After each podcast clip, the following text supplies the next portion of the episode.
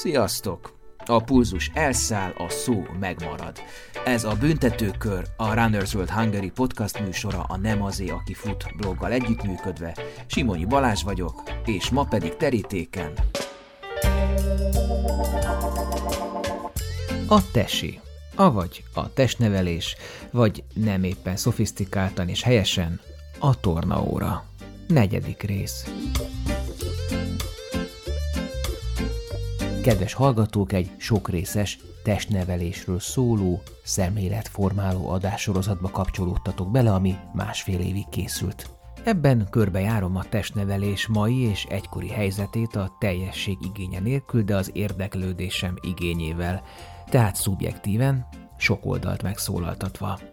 A célom egyéni történeteken, tapasztalatokon át feltárni a testneveléshez való viszonyunkat, a hozzáállást diák, szülő és tanár részéről, amik vagy voltunk, vagy leszünk, vagy sosem leszünk, vagy ezek közül a szerepek közül egy-kettő, netán három akár egybeesik.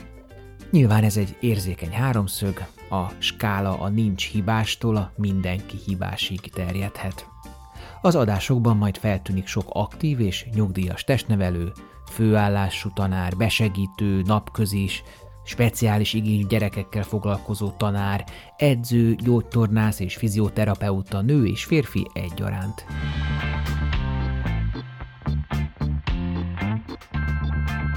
Bárki bárhol kapcsolódik be az adássorozatba, ajánlom figyelmébe a legelső adást, ahol egyfajta összefoglalást adtam azokról a gondolatokról, véleményekről, amelyek kikristályosodtak az elmúlt másfél év során, az interjúk során, de szóról szóra nem kerülnek bele az adásokba. Innen indulunk, és következik ebben a részben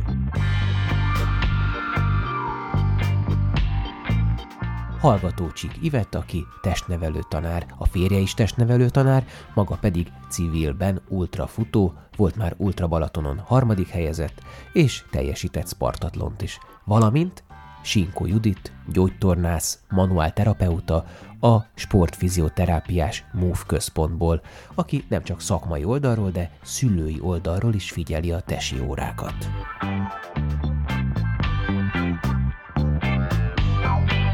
Hát akkor jöjjön minden, amit a tesiről szeretnénk tudni, de nem akartuk vagy nem tudtuk megkérdezni.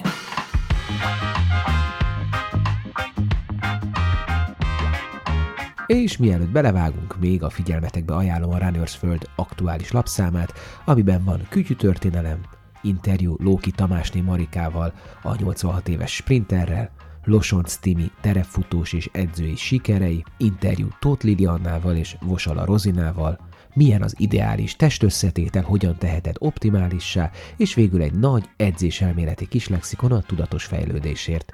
Keresd az újságárusoknál, és várd a következő számot. Jöjjön tehát Ivet, aki beszél a mozgás öröméről, az első négy év fontosságáról, a labdajátékok versus futás témakörről, a szülők motiválásáról, a túlsúlyosakról, arról, hogy nincs rossz érdemjegy, arról, hogy mi a helyzet a megalázással, a rendtartással, a menstruációval, vagy éppen a tehetségek kiválasztásával, kiemelésével. Mennyire készségtárgya testnevelés, és mennyire lehet varázsolni órán.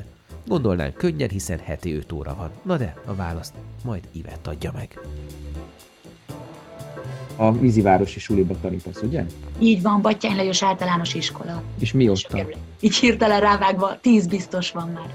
És ez volt az első nem. munkahelyed, mint Nem, nem, előtte a nyolcadik kerületben dolgoztam, egy szakközépiskolában. Ott kezdted a nyolcadik kerületben? Tehát kijöttél, kijöttél a TF-ről, és akkor ott kaptál állást. Így van, az egyik TFS tanárom javaslatára mentem oda, ott pont kerestek testnevelő tanárt, és úgy gondolta, hogy amit én tudok, az oda nagyon jó lesz, és ö, tulajdonképpen így kerültem oda. Tehát te csak testnevelést tanítasz, tesi, vagy más gyógytesi. is? Tehát akkor, aki nálad ő, igazolással szeretné fölmentetni magát, hogy gyógytesire menjen, azzal is te foglalkozol. Képzeld el, hogy nem, mert időközben kiszervezték szakszolgálathoz a gyógytestnevelést, tehát már mi kétszakos tanárok nem taníthatjuk a saját iskolánkban a gyógytest gyógytestnevelést, hanem van egy vándor gyógytestnevelő, aki jár iskolától iskolákra, és akkor ott megtartja egy-két óráját szegény.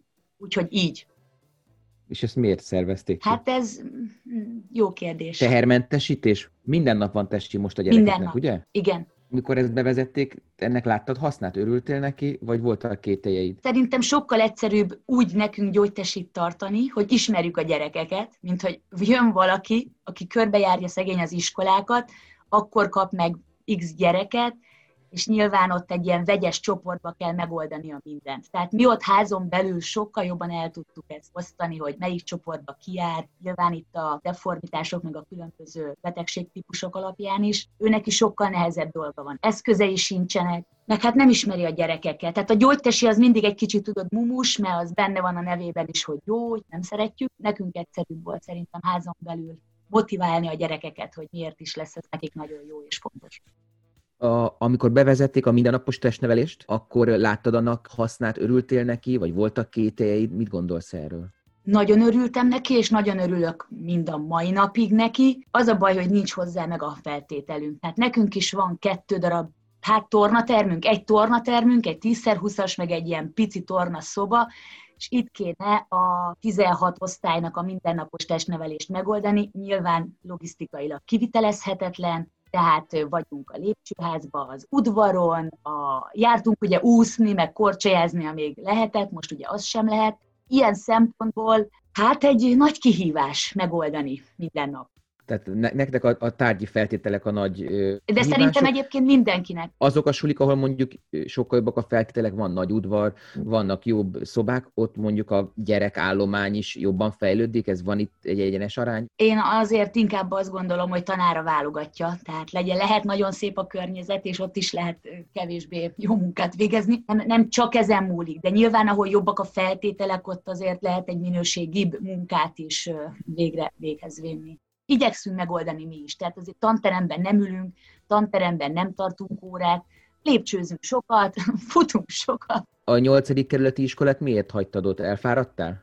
Képzeld el, most ott dolgozom, ahol a férjem dolgozik, és neki ment el a kolléganője. És akkor jött ez a lehetőség, hogy nem-e volna kedvem átmenni ebbe a suliba, ez egy általános iskola, motiváltabb gyerekekkel, fiatalabb korosztály, itt azért egy kicsit a maga a szakma az jobban tud érvényesülni, mint egy kamasztársaságnál.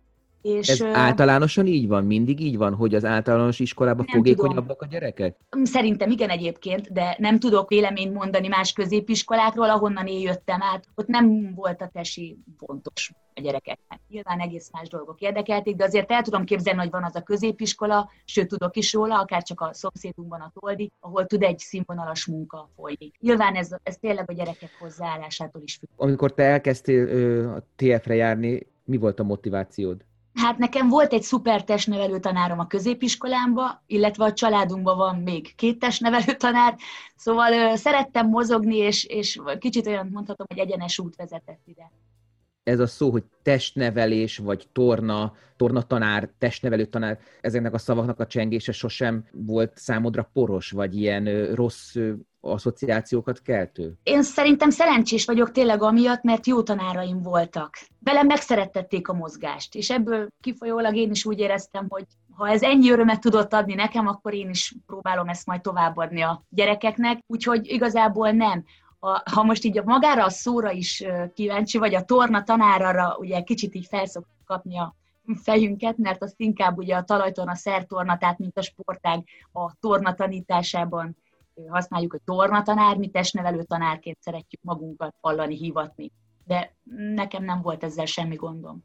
Egyébként külföldön azt hiszem ezt PI-nek mondják, ez a Physical Igen. Education. Tehát annak a, a, végülis a testnevelés, az olyan, nekem mindig volt egy ilyen szépelgő, vagy ilyen nagyon ilyen poros ö, jelentése és amikor oda jártál a TF-re, akkor a tanárok, akik ugye belőletek a jövő testnevelő tanárait képezték, ők milyen kvázi, nem tudom, vonulatokat, vagy iskolákat, vagy szemléleteket adtak át. Volt egy egységes szemlélet, vagy érezted, hogy mondjuk van egy ilyen régi iskola, van egy ilyen modernebb, vagy más felfogás, és akkor neked majd ebből valamit kell szintetizálni? Hát én azt mondom, hogy ez is nagyon egyénfüggő is, meg sporták függő is, hogy melyik tanszékről jöttünk el úgy, hogy nagyon sokat kaptunk, melyik volt az, ahol inkább úgy éreztük, hogy az elmélet dominál, de sokkal több gyakorlati oktatásra lett volna szükség. Nagyon vegyes, nem tudok erre ilyen konkrét választ adni neked. Tehát, hogy ötvöződött a modern is, a régi is, és tényleg inkább a, a maguk a tanárok. Ki hány éve van a szakmában, voltak fiatalabb tanáraink is, ők nyilván már egy ilyen más vonalat képviseltek, de a nagy öregek azok meg nyilván a régebbi, a, amiben ők nőttek, szocializálódtak, és amit ők alkalmaztak, azt próbálták átadni nekünk is. Tehát, hogy nagyon vegyes. És mi van most például most a tantervben? Tehát ilyen szekrényugrás, meg ezek a klasszikus svéd torna elemek, amik már gyakorlatilag száz évesek, és ezeket mi mindig kell a gyerekeket csináltatni? Kell, de azért én azt gondolom, hogy ezeket ilyen ledegradáljuk, meg, meg ilyen eleve rossznak gondoljuk, pedig szerintem ezt is lehet jól tanítani. Tehát, hogy én most például pont szekrényugrást tanítatok, és most már azért annyi eszköz, meg lehetőség, meg ilyen újszerű feldolgozási módszer, meg minden van, hogyha ezt az ember követi, akkor azért tudja ezt jól tanítani, szerintem. Én, ahogy visszaemlékszem általános iskolás szekrényugrásunkra, az tényleg az a klasszikus. Láttad, ott a szekrény, neki ha szerencsétben talpra érkeztél, ha nem, akkor lábszára, de hogy szerintem lehet jól tanítani minden. Meg lehet szerettetni, vagy legalább olyan szinten elsajátítatni, hogy legyen egy élménye a gyereknek. Persze a mozgásöröm a legfontosabb, de azért valami tudás, gyakorlati tudást azért próbáljunk nekik átadni, mert tényleg fára nem tudunk már mászni, meg kerítést átugrani, meg stb. És hogyha ezt a mindennapokban ők nem tudják elérni, akkor azért valahol lesz nekünk nem ártana megtanítani nekik. Te most még úgy gondolom, hogy, hogy lelkes és motivált tanár. 20 éve tanítok, én remélem így is maradok. Azok a pályatársaid, akik mondjuk nyugdíj előtt állnak, ugyanilyen lelkesek? Hát nekem két fiatal kollégám van, és az első munkahelyemen egy idős kollégám volt, aki egy fantasztikus ember volt, és mentorom volt. Nem tudom, hogy ugyanilyen lelkesek, de én azt gondolom, aki ezt a szakmát választotta, az maradjon lelkes. Tehát, hogy gyere, mindig gyerekekkel foglalkozunk, lehet, hogy nekünk már a századik évünk, de nekik ez az akkori adott egy-két-három-négy évük. De mindig így állok hozzá, hogy új osztályt kapok, akkor én ne legyek fáradt, ne legyek besavanyodott, hanem akkor próbáljam meg lelkesen átadni azt, amit én is szeretek csinálni, meg szerettem. Különben akkor miért az egész? Tehát, hogy igen, lehet, hogy nagyon optimista vagyok, vagy lelkes, nem tudom, de nagyon remélem, hogy így is maradok, mert addig van értelme csinálni. Van olyan része a tanításnak, amiben nem vagy ennyire lelkes, tehát hogy most olyan rózsaszín képet sugárzom, mint hogy ez szuper dolog lenne, még egy 10x20 méteres teremben is csodát lehet tenni, de hogy hol érzel itt olyan problémákat, amit azért fontos lenne megemlíteni.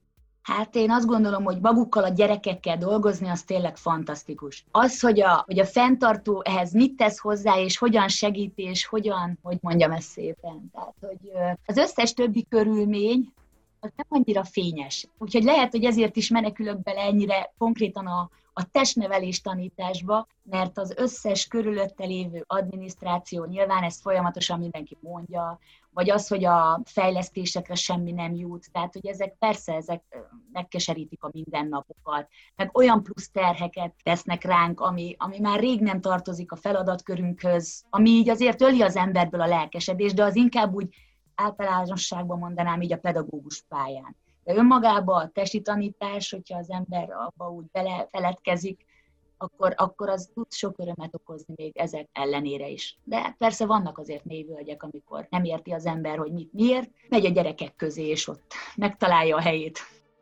Ez ilyen egzisztences félelemből van, az, hogy nem mondanak negatívumot?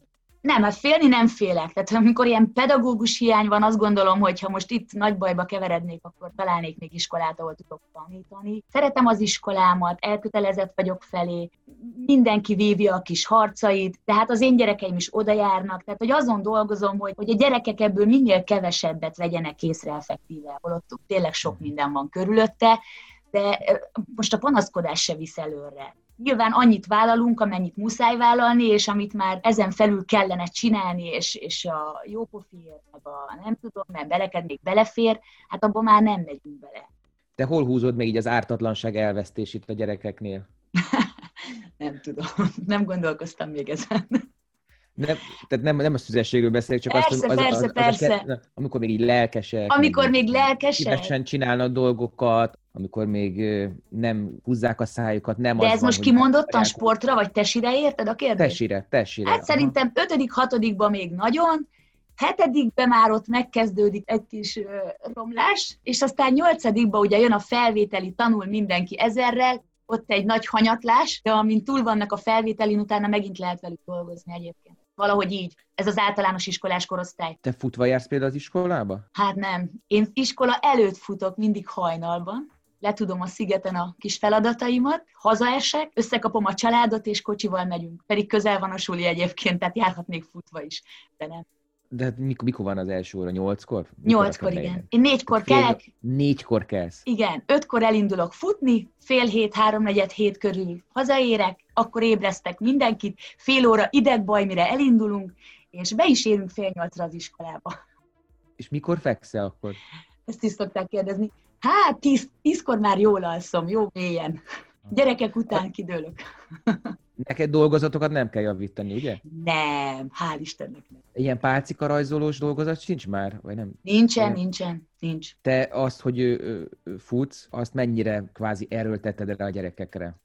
Hát, mondhatnám, hogy nagyon. De nem erőltetem, hanem próbálom őket motiválni. Járunk mindig a BSI-s futófesztiválokra, a mindegyiken ott vagyunk. És hát eljutunk néha a Margit szigetre és a Vérmezőre, az van hozzánk legközelebb, és akkor ott is tudunk De ez dupla szervezni. órán, nem?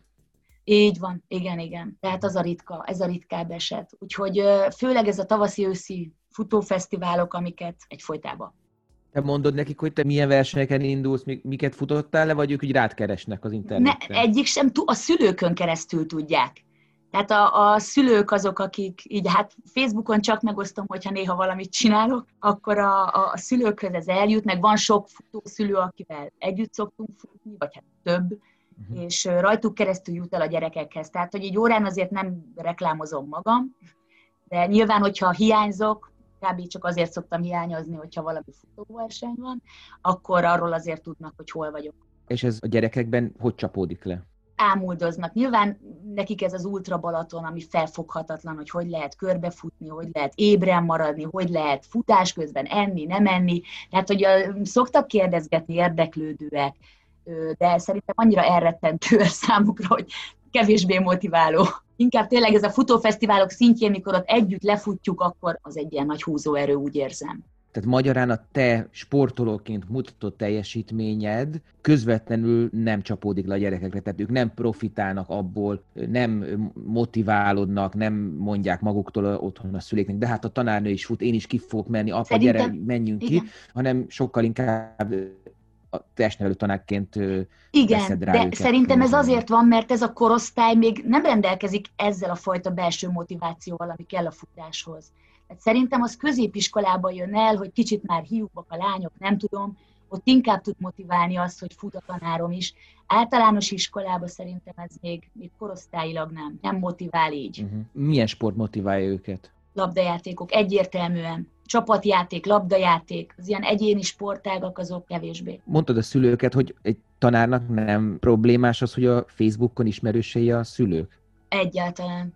Szerintem egész más most már a szülőkkel a kapcsolat, mint mondjuk a mi gyerekkorunkban volt. Nincs akkora távolságtartás, mindenki a gyerekéért dolgozik elsősorban, az meg, hogy a gyerekeken túl a szülőket is tudjuk motiválni, szerintem az tök jó. Nem egy szülő kezdett el azért futni, mert például én futok, vagy futottunk együtt félmaratont, vagy futunk a mai napig terepen, szóval szerintem ez tök jó.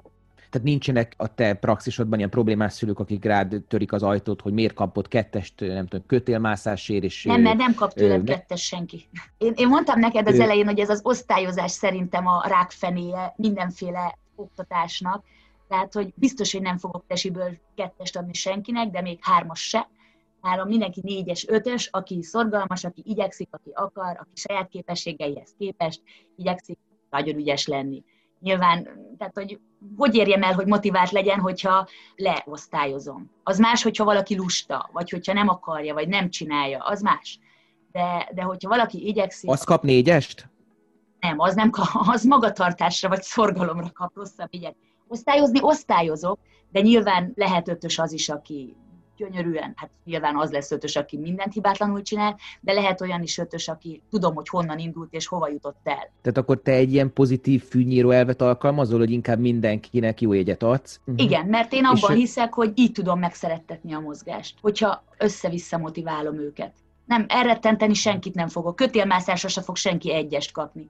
Akkor majd osztályozok olyat, amiből tudok neki négyest adni. Mondtad ezt, hogy megszerettetni a mozgást, ez már többször előfordult Igen. eddig. Ez nekem olyan furcsa, mert pont, hogy a gyerekek azok, akik önkéntelenül szeretik a mozgást. Tehát olyan, hogyha elvesztettek volna valamit, vagy kiírtottak volna belőlük valamit, amit újra föl kell fedeztetni velük. De ez én szerintem nem így van, vagy így van? Mi alapozzuk meg általános iskolában a mozgás szeretetet. De miután egy középiskolából jöttem, ahol viszont láttam, hogy már a meg sem mozdulnának szívük szerint, Nyilván tudjuk, ez is ilyen korosztályi sajátosság, majd egyszer lehet, hogy visszatalálnak magukhoz, de az, hogy így inkább föntartsuk végig ezt a motiváltságot, vagy, vagy a mozgás szeretetét, szerintem az, az rajtunk múlik, és baromira fontos. Úgyhogy igen, igen, el tudják veszíteni. Pláne aki elkezdi kiskorába valamilyen sportágat, közben onnan kipottyan, mert mégse válik be, mégse az, mégse, nem tud utána hova menni sportolni. Csak mi vagyunk tesi órák, nincsen tömegsport szinten olyan lehetőség, hogy, hogy ugye a mindennapi mozgás meglegyen. Egyébként akkor a középiskolára visszatérve, ott mi, mi ez a radikális változás, azon kívül, hogy nyilván hormonális változások történnek velük, és ez csomó problémát generál, meg, meg útkeresést a, a kamaszokban. Mi az, vagy mik azok a dolgok, ami miatt egyszerűen a tornát egy ilyen lenézett, megvetett, megúszandó, nem csinálandó tevékenységnek tekintik, és menekülnek a tesi óra elől, vagy éppen lusták, föl se lehet őket rázni. Most nagyon sarkítom, mert nyilván Igen. van, aki lehet. Én, én mondom, azért... nekem csak egy iskolából van tapasztalatom, és ez nem egy könnyű iskola volt. Tehát ott, ott konkrétan azért sem akartak már átöltözni sem, mert a haj, a smink, a köröm, a megizzadok, tehát, hogy az egész innen indult, hogyha már mozog, akkor biztos valami elrontódik rajta hogy maga a mozgás azért játszani ott is szerettek, de például tani, tani konkrétan valamit, az már, fel, az már ilyen nyűg, az már oda kell figyelni, ott már feladat van, az már nem. Ilyen vércsa hangon kell parancsolgatni ezeknek? Hát, mi, mi, mi, mi igen, az ember először próbálja szép szóval, kéred, de hát nyilván előbb-utóbb már valahogy ki akarsz préselni belőlük valamit, akkor már, akkor már fokozódik ez. De, de... mi működik náluk? Mondjuk a, lelk, mondjuk a appellálni kell a hiúságukra? Vagy, vagy mit mondasz a, azt is lehet, vagy a igen. lányoknak? Igen, mert például az, hogy azt mondom, egyest adok, az semmit nem is érdekli őket. Tehát írjak be, amennyit akarok. Ott még az sem tartja vissza őket.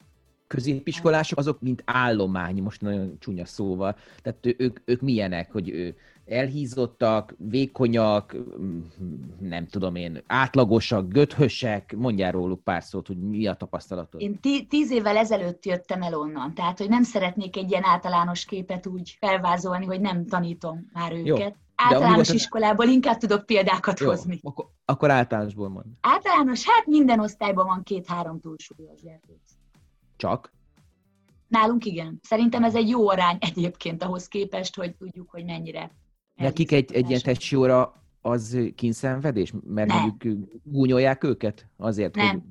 Ilyen nincsen már, nincsen már ez a gúnyolás, abból óriási botrány lenne. Egyenruhával kell tornázniuk? Nem. Ilyen sulis pólóba, vagy nem tudom? Ö, van, van iskolai pólónk, de bármit elfogadunk, ami sportolásra alkalmas. Át kell öltözniük a... természetesen. A menőzés nincs a cuccokkal?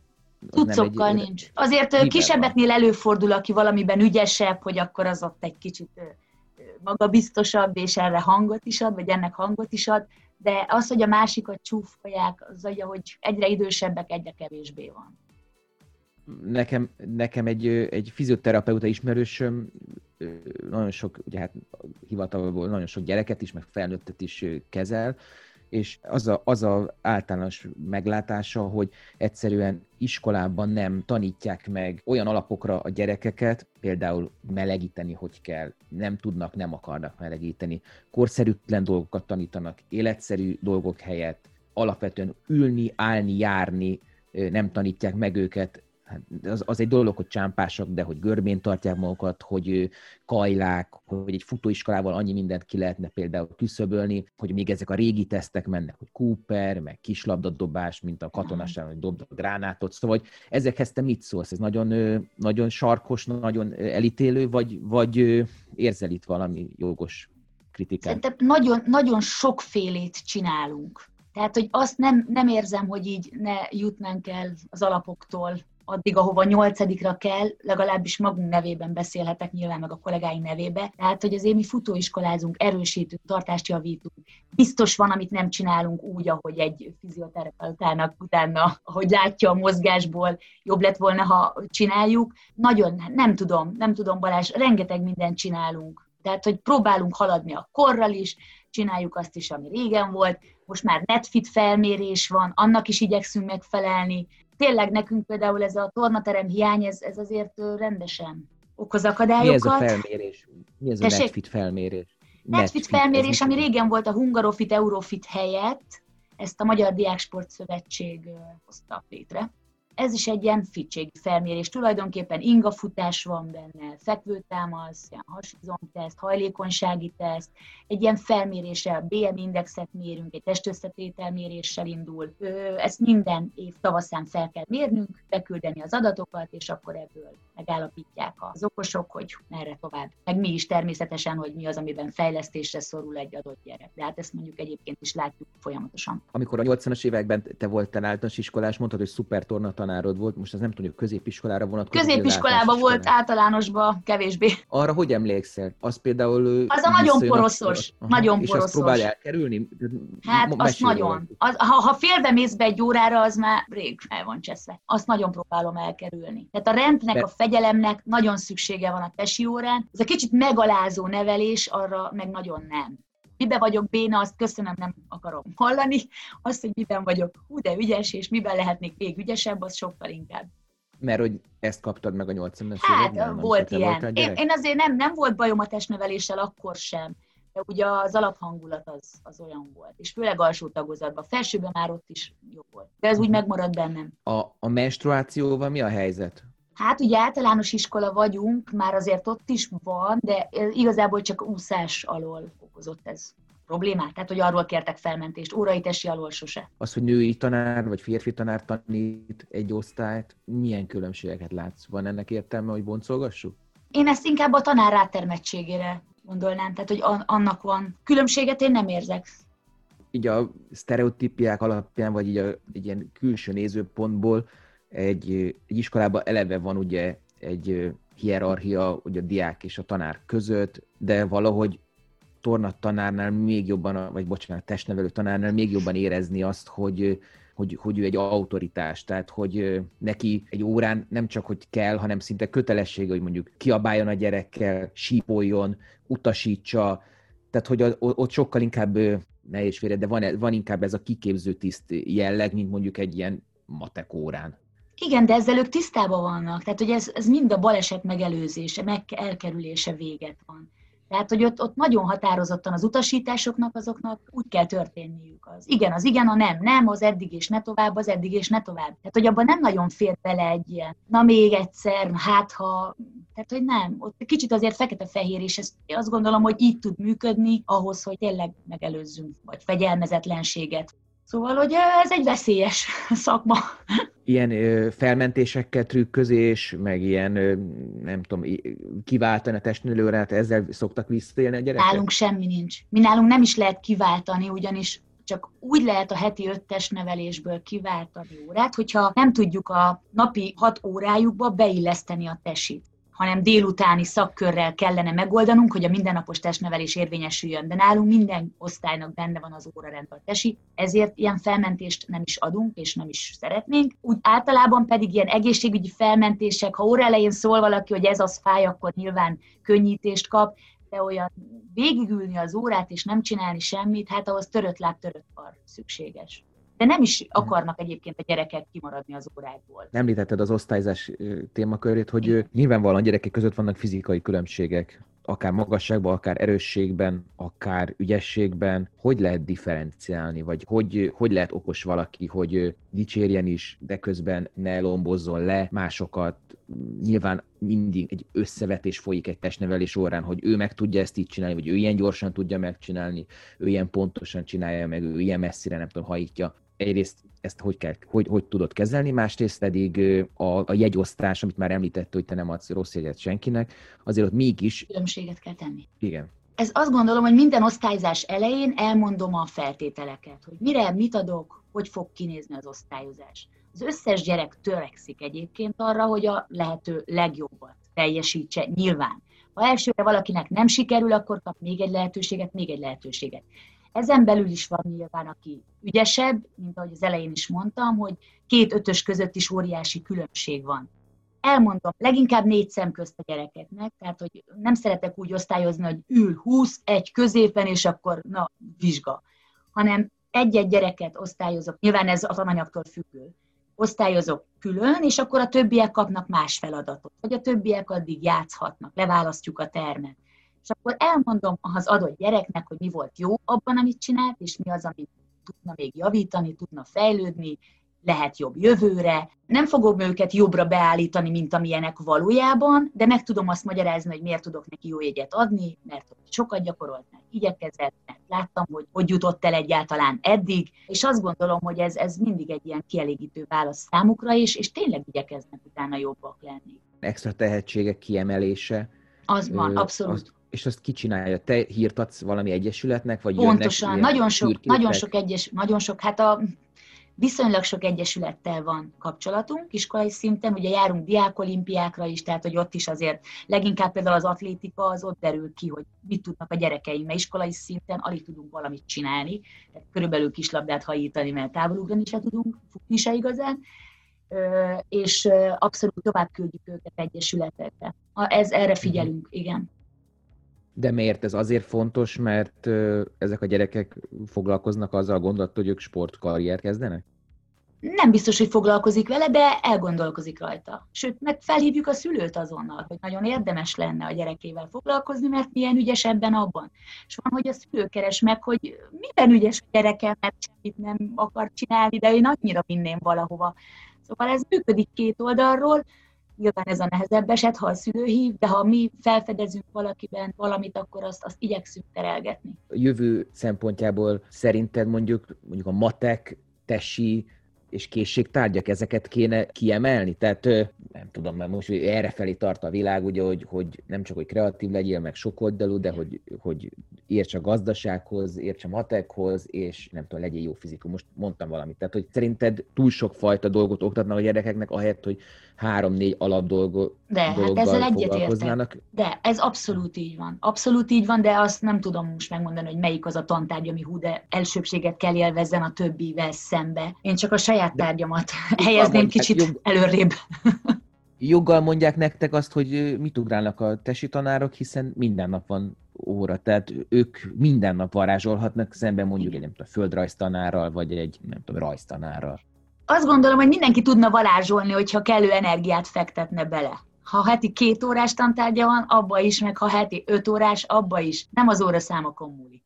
Te a testnevelést készségtárgynak tekinted? Igen. Hogy érzed így zárásképpen, hogy érzed, hogy a testnevelés hol áll, nem tudom, a többi tanórához képest fontossági, megbecsültségi szinten?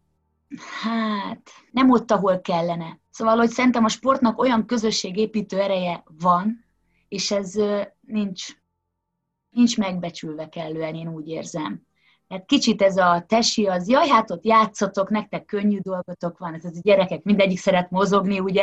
Tehát egyrészt nem látnak bele a munkánkba, és úgy érzem, annyira nem is kíváncsiak rá, pedig szeretnénk megmutatni, hogy, hogy mit és hogy csinálunk, és ebből kifolyólag úgy érzem, hogy a, a gyerekek reakcióink keresztül, meg az ő, hogy például egy tábort szervezünk egy hét alatt 50-en jelentkeznek, és azzal betelt. Tehát, hogy ez mind olyan visszajelzés, ami, ami inkább eljut, a, ha most a kollégákról szó feléjük, mint az, hogy mi mennyire vagyunk lelkesek, vagy mennyire mit, mit csinálunk a tornateremben. Az, az, azt gondolom, hogy nincs eléggé megbecsülve. Szokták mondani, hogy a testnevelés helyreállítja a többi tanóra baját, azaz a padban görnyedést és most jöjjön valaki, aki a testnevelő órán szerzett bajokat, tehát nem csak a padban görnyedést állítja helyre, vagy éppen előzi meg. Hallgató Csík Ivett testnevelő tanár után következzen Sinko Judit, a MOVE sportfizioterápiás centrum vezetője. Judit alapvetésnek tekinti, hogy a gyerekeket ülni, állni, járni kell megtanítani. Fontos a melegítés, és még fontosabb a gyakorlatokra való rávezetés, megértetni a gyerekkel, hogy mit miért csinál. Azt vallja, hogy sok testnevelő tanár megrekedt a múltban, ugyanakkor nem lehet mindent a testnevelő tanárok számlájára írni, és mivel felnőttekkel foglalkozik elsősorban, látja, hogy hiányoznak a felnőtteknél azok az alapok, amik gyerekkorban alakulhatnak ki, elsősorban testnevelés órán. Miért kezdtél el a testtel foglalkozni, hogy mondjuk volt-e olyan tornatanárod, aki hatást gyakorolt rád, vagy tök másból fakad? Milyen, milyen emlékeid vannak neked a testnevelés órákról? Én Kolozsváron egy matematika-fizika liceumba jártam. Hát nem volt olyan különösebb hangsúly a testnevelésen. És azt gondolom, hogy én nagyon korán elkezdtem sportolni, tehát ilyen 5-6 éves koromban tornával kezdtem. Ott viszont nagyon negatív tapasztalataim voltak. Követelmény volt, hogy pár napon belül spárgázzunk, és ezt elég agresszív módszerekkel érték el akkor Romániában így a, a torna az egy nagyon sikeres sportágnak számított, de hát korbáccsal hajtották a gyerekeket. Pici gyerekkorba a tanár rálépett a medencénkre, rálépett a combunkra, a fenekünkre, és úgy nyomott le. Ezért én nagyon hamar abba is hagytam ezt a sportágot, és utána átmentem kosárlabdázni, amivel is jóval szórakoztatóbb volt, és ott, ott nagyon szépen nevelgettek minket így az utánpótlásban, abszolút pozitív tapasztalataim voltak. Tehát mivel hogy én, én korán és elég széles körben kipróbáltam különböző sportágakat, illetve mi családi házban nőttünk föl, és én gyakorlatilag a gyerekkorom felét egy körtefa tetején töltöttem, ezért azt gondolom, hogy így a koordinációval, testtudattal, testképzéssel nem nagyon voltak problémáim, tehát nekem a testnevelés órák általában sikerélményt hoztak. Azt láttam, hogy a túlsúlyosabb vagy koordináltabb osztálytársaim azért a, ezekkel a klasszikus feladatokkal elég nehezen birkoztak meg, mint a svéd ugrás, vagy különböző teszteknek a végrehajtása. Tehát én gyógytornász és manuálterapeuta vagyok. Alapvetően nem gyerekekkel foglalkozom, hanem sportolókkal, sportsérülésekkel, javarészt felnőttekkel, de sportsérülések kapcsán azért elég sok gyerek, inkább nem is gyerek, inkább tínédzser, tehát ilyen 10-től 18 éves korosztály, elég gyakran eljut hozzám, illetve dolgoztam sportklubnál is, és ott például a feladatunk volt egy 120 fős csoportnak az állapot felmérése. Engem megdöbbentett, hogy, hogy ez a korosztály mennyire sajnos rossz állapotban van, még, még a sportolók is. Tehát nagyon-nagyon gyakori a gerincfeldülés, hanyagtartás, lúttalp, különböző ilyen izomdíszbalanszok jelenléte. Ez mondjuk nekem is volt. Tehát ez ugyanúgy nálam is jelentkezett, mint a 80-as években, és azt, az, a, akkor az volt a szöveg, hogy olyan nehéz az iskolatáska, az rögtön húzza el a gerincet, nem tudom, a luttat, meg ilyen születési hiba. Igen, viszont hogyha ha megnézem a mostani mondjuk 40-es korosztályt, ha jól tudom, úgy kb. te is abba tartozol. Sajnos látok nyilván itt is lutapokat, de, de hogy nem, nem ilyen mértékben. Tehát nagyon érdekes, hogy van, van egy ilyen evolúciós változás szerintem, szerintem így a fizikai, vagy fizikális felépítettségünkben, tehát ezt már kolléganőkkel is egyre gyakran megállapítjuk, hogy azok a normális fiziológiás görbületek a, a gerincben elkezdenek eltűnni. Tehát például a, a mi nagyszüleink, akik, akik sokat dolgoztak mondjuk a földeken, hogy fizikális munkát végeztek, ők jellemzően egy kicsit ilyen görnyetten tartották magukat, tehát a felső háti szakasz egy kicsit ilyen pupos volt, görnyet volt. Na, a mostani korosztályban megfigyelhető az, hogy ezek a görbületek, amik alapvetően normálisan jelen vannak, az nem jó, hogyha fokozottak, de nagyon fontos a gerinc, gerinc statikája szempontjából, hogy ezek a görbületek jelen legyenek. Ezek a, a, a mostani 8-10 mm, évesek, 8-10-12 évesek között elkezdenek eltűnni, teljesen ellaposodnak. Ezek nem véletlenül uh, vannak ott ezek a görbületek, hiszen egy dupla ívvel rendelkező gerinc sokkal, statikailag sokkal terhelhetőbb. Tehát, hogy nem véletlenül használnak ugye az építészetben is boltíveket, hiszen ezek a boltívek sokkal stabilabbak, illetve nagyobb terhelés bírnak el. Hogyha a gerinc görbületei eltűnnek, a gerinc maga kiegyenesedik, akkor megszűnik az az egészséges rugózás, ami mondjuk az ugrálás, járás, futás során elnyeli a talajjal való érintkezésből származó ütődéseket. Hogyha a gerinc kiegyenesedik, akkor az ütődés közvetlenül a porckorongokat éri, illetve a kis izületeket. Ez az evolúciós probléma, ami nagyon rövid idő alatt zajlódik le, vagy akceleráltan zajlódik le, szemünk előtt. Ez minek köszönhető? Az, hogy mondjuk egyre többet ülnek a gyerekek, egyre többet mondjuk mobiltelefonoznak, ami ad egy ilyen nyaki merevedést egy bizonyos szögben. Nem annyira fontos nekik a mozgás. Mi lehet ennek az oka? Én azt gondolom, hogy ez nagyon összetett. Nyilván ez a, ez a mozgásszegény életmód jelentősen hozzájárul, de valami több is van mögött. Biztos, hogy benne van a táplálkozás is, benne az az, hogy nagyon sok gyerek császármetszésről születik, tehát már kis babakorba, a kisbabákkal foglalkozó kolléganők észrevesznek olyat, hogy nagyon sok a hipoton gyerek, ami azt jelenti, hogy nincs meg az izmoknak az egészséges tónusa. Nagyon sok gyerek fejlesztés kezelésre szorul, már egész pici korban kiütközik egy, egy csomó ilyen koordinációs probléma, De ami akkor, ugye még nem az... tudható be a számítógéppel való függőségnek, hanem valahogy elindult egy ilyen irány, nem tudom, nagyon összetett, annyira én nem értek hozzá, én csak, én csak azt látom, amikor nálam lecsapódnak tényleg ez a 10-16 éves korosztály. Ami megdöbbentő számomra, hogy egyre sűrűbben jönnek például tizenévesek polckorong sérvel, ami abszolút uh, így a, régen az idősebb korosztálynak a, a, a tipikus problémája volt. Ez a porckorong probléma miből fakad? Egyrészt, amit elmondtam, hogy gerinc szerkezete valamilyen szinten megváltozott, és hiányzik a, a mélyizmoknak a, a jelenléte. Tehát ami meg tudja védeni a porckorongot, stabilizálni tudja a gerincet, ezek a mély izmok. Tehát nem azok a látványos, hosszanti izmok, amire általában mindenki erősít, hanem ezek ilyen rejtetten, elbújva létező kis izmok, amiket célirányosan szépen lehet fejleszteni, illetve, hogyha gyerekkorban nagyon sokféle fajta mozgást csinálunk, fára mászunk, csüngünk, különböző egyensúly helyzetekbe kerülünk, akkor ezek automatikusan fejlődnek nagyon fontos például a mély izmoknak, a, a kostabilizáló izmoknak a fejlődésében az, hogy a, a csecsemők megfelelő mennyiségben és minőségben kúszanak és másszanak, hogyha, hogyha ez kimarad esetleg, akkor nyilván ez is megmutatkozik a későbbiekben. Uh-huh. Tehát, hogy ezek mind-mind-mind csecsemőkorban, gyerekkorban alapozódnak meg ezek a létfontosságú izmok, és ezeknek a hiánya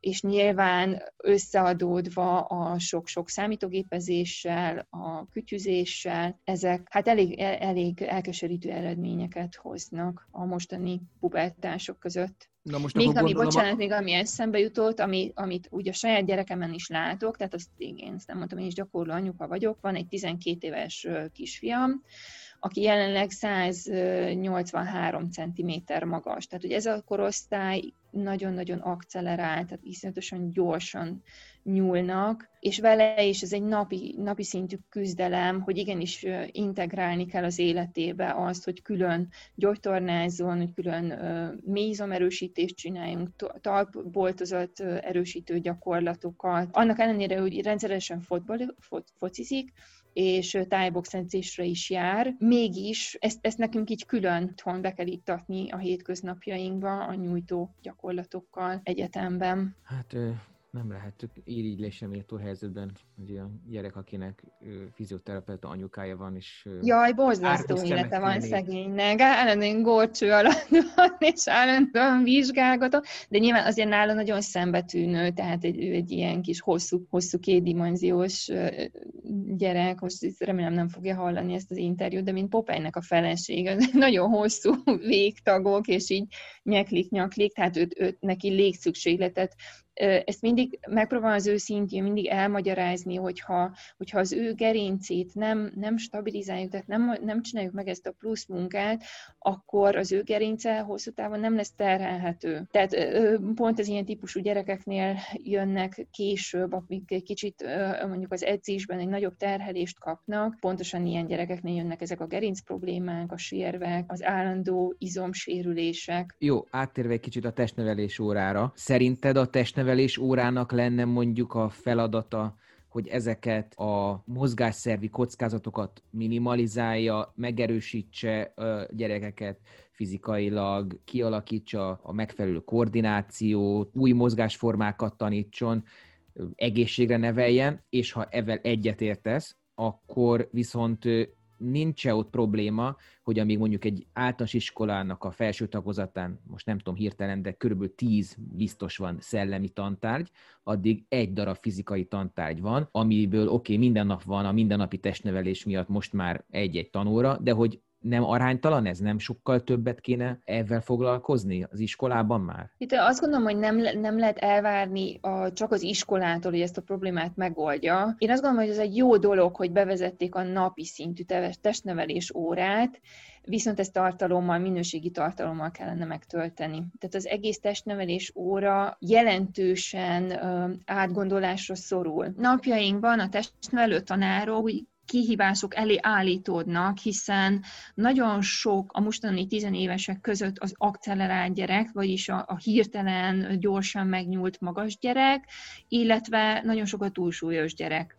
Ezeknek a gyerekeknek nem feltétlenül svéd szekrényen való átugrálásra van szükségük, hanem, hanem igenis az alapoknak a kiálló, ki, ki, kiaknázására, vagy megalapozására lenne szükségük, vagyis arra, hogy ugye egy, egyáltalán meg tudjanak, megtanuljanak normálisan ülni, állni, járni, futni. Tehát én addig biztos nem mérnék Cooper tesztet, amíg valaki teljesen koordinálatlanul széteső mozgással fut. Tehát itt, itt sokkal inkább ö, egy csomó alapozásra lenne szükség. Ugye a kor izmoknak a kialakítása. Rengeteg jópofa eszköz áll rendelkezésre, de ha mondjuk kisebb költségvetésű az iskola, akkor ennek van mind-mind-mind kreatív megoldása, olcsó eszközökből, rengeteg egyensúly, koordinációs, ugrálós gyakorlat, uh, illetve el lehet jutni a szekrényugrásig, el lehet jutni a, a fejen állásig, kézen állásig, csak ezt szépen fel kell építeni, meg kell alapozni. Például az én fiamnál is voltak a testnevelés óra kapcsán olyan problémák, hogy ő picikóra óta fejlesztésre szorult,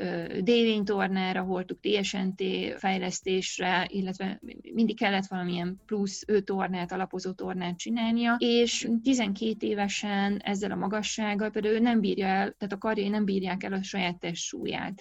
Tehát ezért például nála fölösleges azt erőltetni és osztályozni, hogy, hogy a kézenállást hány másodpercig tudja kitartani, hiszen nem tudja megcsinálni, ezért tavaly volt olyan negatív élményünk is, hogy e, ennél a gyakorlatnál ugye ő elesett, és jócskán bevágta a gerincét. És ez a szomorú valahol a dolog, hogy ő imád sportolni, tehát ő, ő heti ötször sportol, de viszont abban az időszakban már azon gondolkodtunk, hogy hogy mentessük fel testnevelés alól, mert ez olyan kihívást állított, olyan kihívást elé állította őt, és gyakorlatilag minket is, hogy kvázi kezdtük minden nyomasztotta. testnevelést a testnevelő tanár nyomasztotta, vagy a, vagy a diáktársai nevették ki? Tehát, ő... Nem, nem, diáktársai nem, hanem, hanem egyszerűen ez jegyre ment, ő nem tudta megcsinálni, és hát nyilván utána bementem, elbeszélgettem a tanárnővel, hiszen ő nem tudta, hogy voltak ilyen előzmények az Andris életébe, de, de azt gondolom, hogy ezt egy megfelelő előkészítéssel um, át lehetett volna hidalni. Tehát úgy nem lehet kézen állítani valakit, hogyha előtte nem erősítettem meg a karját. És az mennyi idő mondjuk, mennyi idő mondjuk egy, mert én hát is ez emlékszem, nagyon csak... függő.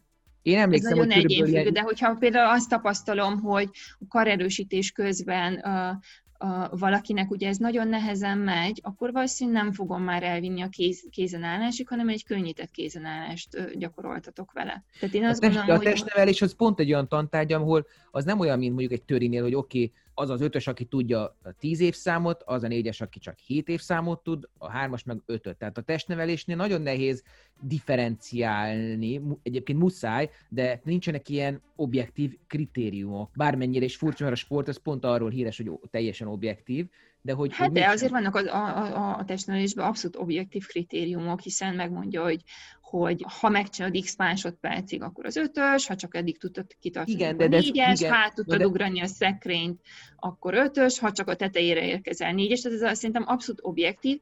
A, a, de az nem a... objektív, hogy milyen a gyerek, milyen a gyereknek az... A... Nyilván, tehát én azt gondolom, hogy, hogy, hogy mindenkit önmagához és az önmaga fejlődéséhez kellene mérni, tehát hogyha ő volt valami nagyon mély szintről, de egy jelentős fejlődésen ment keresztül, de még mindig mondjuk nem tudja megcsinálni az adott szekrényugrást, attól ő még szerintem ugyanúgy öt is kéne legyen, mert ő magához képest sokat fejlődött. De, de nem is a jegy, tehát hogy én azt gondolom, hogy nem, nem a jegy, meg nem, nem is ez a lényeg, hanem én azt gondolom, hogy, hogy ezt az egész testnevelést egy kicsit más alapokra kellene helyezni, és egy kicsit tényleg ezt a preventív szemléletet előtérbe helyezni, hiszen én azt gondolom, hogy a, a mostani testnevelők, a mostani testnevelő testnevelési órák egy más kihívással kell, hogy szembenézzenek. Tehát olyan testfelépítésű gyerekekkel, visszatérve megint a túlsúly, illetve a, az accelerált gyerekek, akiknél sokkal-sokkal alapozó munkát kéne elvégezni. Én szerintem ez nincs benne sajnos a, a test, testnevelési tanároknak a képzésében,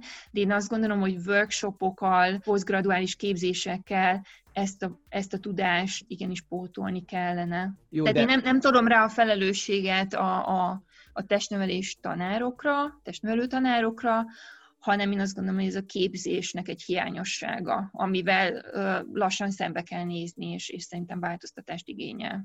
Jó, a gyerekeken mennyi múlik? Gondolok itt arra, hogy hogy ugye szeretne egy tanár rávezetni gyerekeket akármilyen feladatra, de mondjuk már azzal probléma van, hogy melegíteni sem akarnak, egy karkörzés sem, egy sarokemelést, vagy bármit nagyon-nagyon sok múlik a gyerekeken. A, én azt is látom, hogy ez a generáció a, mentálisan is egy picit más, mint, mint mondjuk mi. Nagyon, nagyon okosak, nagyon gyorsak, minimális a kudarc tűrő képességük, tehát hogyha neki elsőre nem megy valami, akkor ő, ő, ő nem fog hazajönni és, és órákig begyakorolni hogy DAF-ke csak azért is meg, megcsinálom és megmutatom a tanárnőnek, kevés ilyen mentalitású gyerek van. Ez már általános iskolában nagyon érdekes volt, hogy a tanítónőnk is ezt, ezt így összefoglalta és elmondta, hogy sajnos a, a, a kitartás, az állóképesség az ennek a generációnak egy picit ilyen hiányossága. Mondom, ez gyorsasággal és, és, és okossággal valahogy, valahogy kompenzálják, de, de hogy ahogy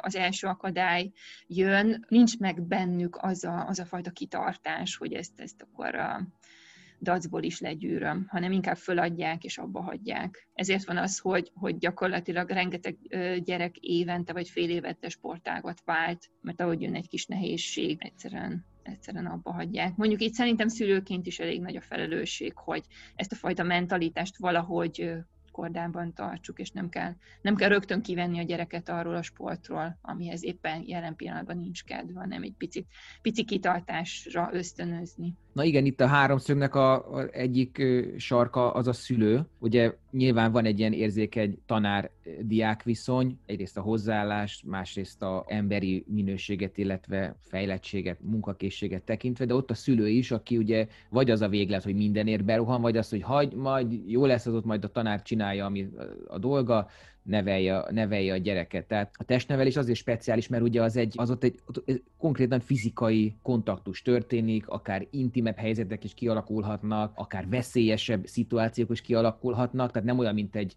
földrajzóra, hogy ül, az, ül a diák, és legfeljebb elalszik, ha unatkozik. Erre tudsz valamit mondani? Mit csináljon egy szülő, mit ne csináljon egy szülő? Igen, és én szerintem az egy ilyen állandó dilemma, mert a mi generációnk próbálja egy kicsit túlságosan is megóvni a gyerekeit a kudarc helyzettől, a problémáktól, attól, hogy ő szomorú legyen, attól, hogy őt kudarc érje, és ezért az első kudarcnál iszonyat nagy a kísértés, hogy berohanjunk és beszéljünk a, a tanárral. Szélsőséges esetben berohanjunk és beolvassunk a tanárnak. Én azt gondolom, hogy, hogy ebbe is egy egészséges egyensúlyt kell tartani, tehát amikor azt érzem, hogy a, a gyermekem egészségi állapota veszélyeztetve van, mint ahogy nálunk is ez tavaly előfordult. Tehát, hogy egyszer megtörtént, hogy tényleg véres háttal, véres pólóval jött haza, akkor bementem, és nyilván diplomatikusan, higgadtan, szépen elbeszélgettem a, a testemelés tanárnővel, és, és ő tényleg nyitott volt, és, és megértette a problémánkat, és megérte, hogy,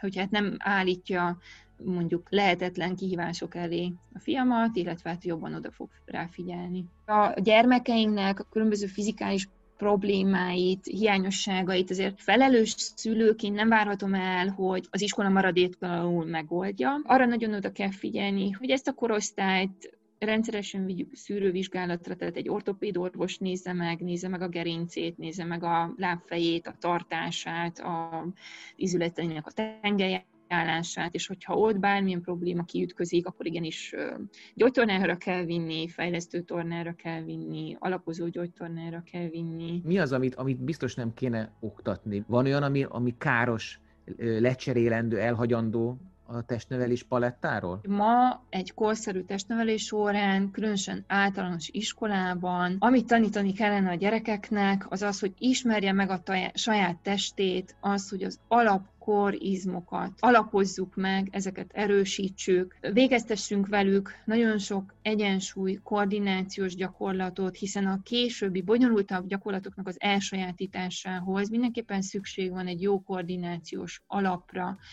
Tanítsuk meg nekik azt, hogy hogyan kell ülni, hogyan kell állni, hogyan kell járni, hogyan kell futni, ismertessük meg velük a helyes tartást, azt, hogy ha előre bukik a válluk, akkor azt hogy kell nyújtani, hogy kell kihúzni magukat, és nem ez a régi beidegződött hátra és fölcsapom a vállamat, katonás kihúzás. Tehát, hogy itt egy csomó-csomó alapot kéne megvalósítani, le, le, elhelyezni, le, lerakni, és utána esetleg a gimnáziumba erre épülhetnének a komplexebb gyakorlatok.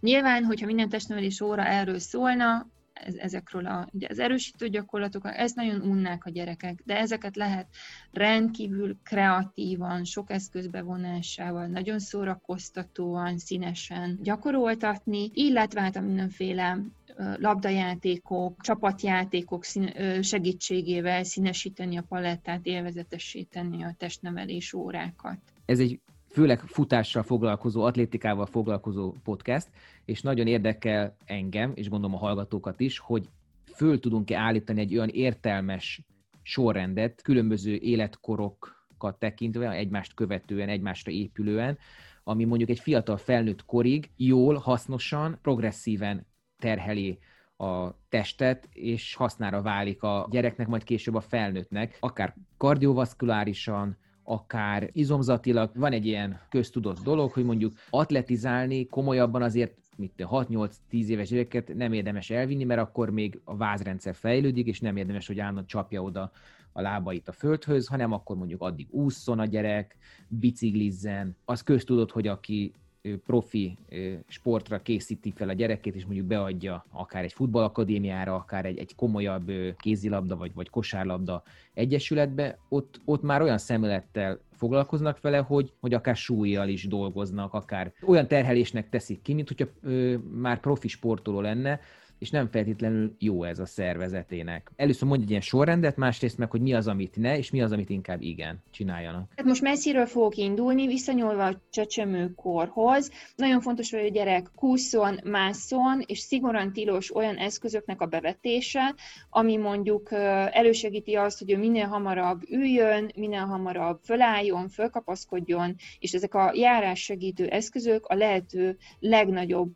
ártalommal bírnak egy csecsemő számára. Tehát hagyjuk, hogy ezek a folyamatok önmaguktól alakuljanak ki, ne versenyezzünk más csecsemőkkel, más anyukákkal, mert lehető legrosszabbat teszik a gyerekünknek. Később ugye kérdezted, hogy milyen sportákat választunk, nagyon-nagyon hasznos az úszás, ezen belül is a, a gyors és a hátúszás. A különböző küzdősportok nagyon-nagyon javallottak, még akkor is, hogyha úgy érezzük, hogy a gyerek nem olyan mentalitású, és nem, nem ez a harcos típus, de a küzdősportokban nagyon-nagyon sok koordinációs gyakorlatot végeznek, általában nagyon jó kis célirányos erősítéseket mindenképpen javasolni tudom a szülőknek, akár a karaté, judo, thai box. Alapvetően próbáljuk azt biztosítani a gyerekünknek kisgyerekkorban, hogy minél többféle mozgásformát kipróbálhasson. Én szoktam ajánlani a pácienseimnek, hogy például egy trambulinak a beszerzése nagyon-nagyon-nagyon hasznos. Rendkívül jó koordinációs alapot ad.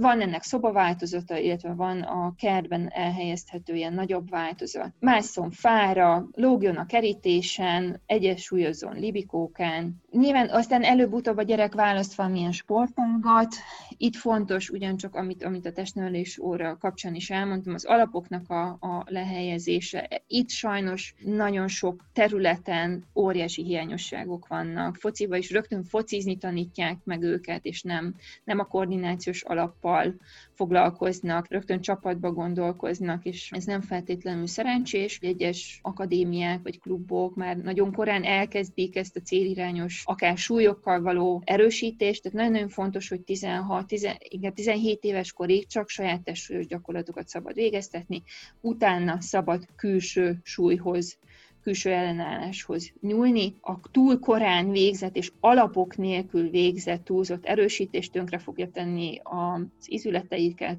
tönkre fogja tenni a gerincüket, porckorongukat. Milyen érdekes nem, hogy testnevelés során nem nagyon figyelünk oda, vagy nem feltétlenül tesznek minket érdekelté, hogy foglalkozzunk a testünkkel, megismerjük a testünket. Felnőtt korban, amikor újra kezdjük a mozgást, valami lelki, vagy, vagy bármilyen ok miatt, sokan elkezdenek futni 30-40 évesen, úgyhogy kimaradt 20 év mondjuk, elkezdünk ilyen memoriterből dolgokat csinálni, nyilván nem jól, amire a testnevelés órákról emlékszünk. Már ott se csináltuk jól, hát még az emlékezetünk mennyire rossz, tehát úgy elkezdünk úgy bemelegíteni futás előtt, ahogy 25 éve a testnevelés órákon mutatták, csináljuk a karkörzéseket, csináljuk a guggolásokat, csináljuk azokat a nyújtásokat, amit már ott is rosszul tanultunk meg, hogy ez milyen érdekes, hogy így visszaköszön azért az életünkben a testnevelés. Hát igen, mert, mert, mert ezek az alapjaink, tehát ezt tanultuk meg, tehát azt tanultuk meg, hogy a, a bemelegítés mindig úgy kezdjük, hogy fejkörzés. Na most akinek bármiféle nyaki gerinc problémája van,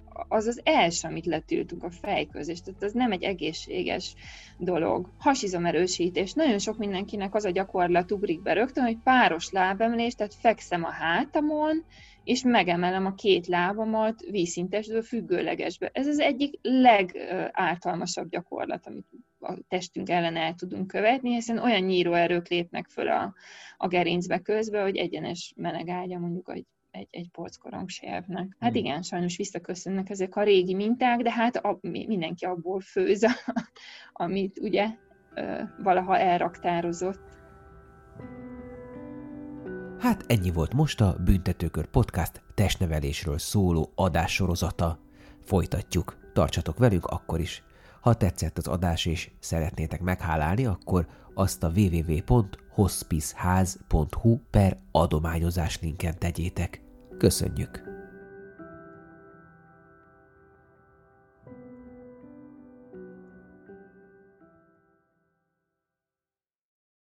A műsor a Béton partnere.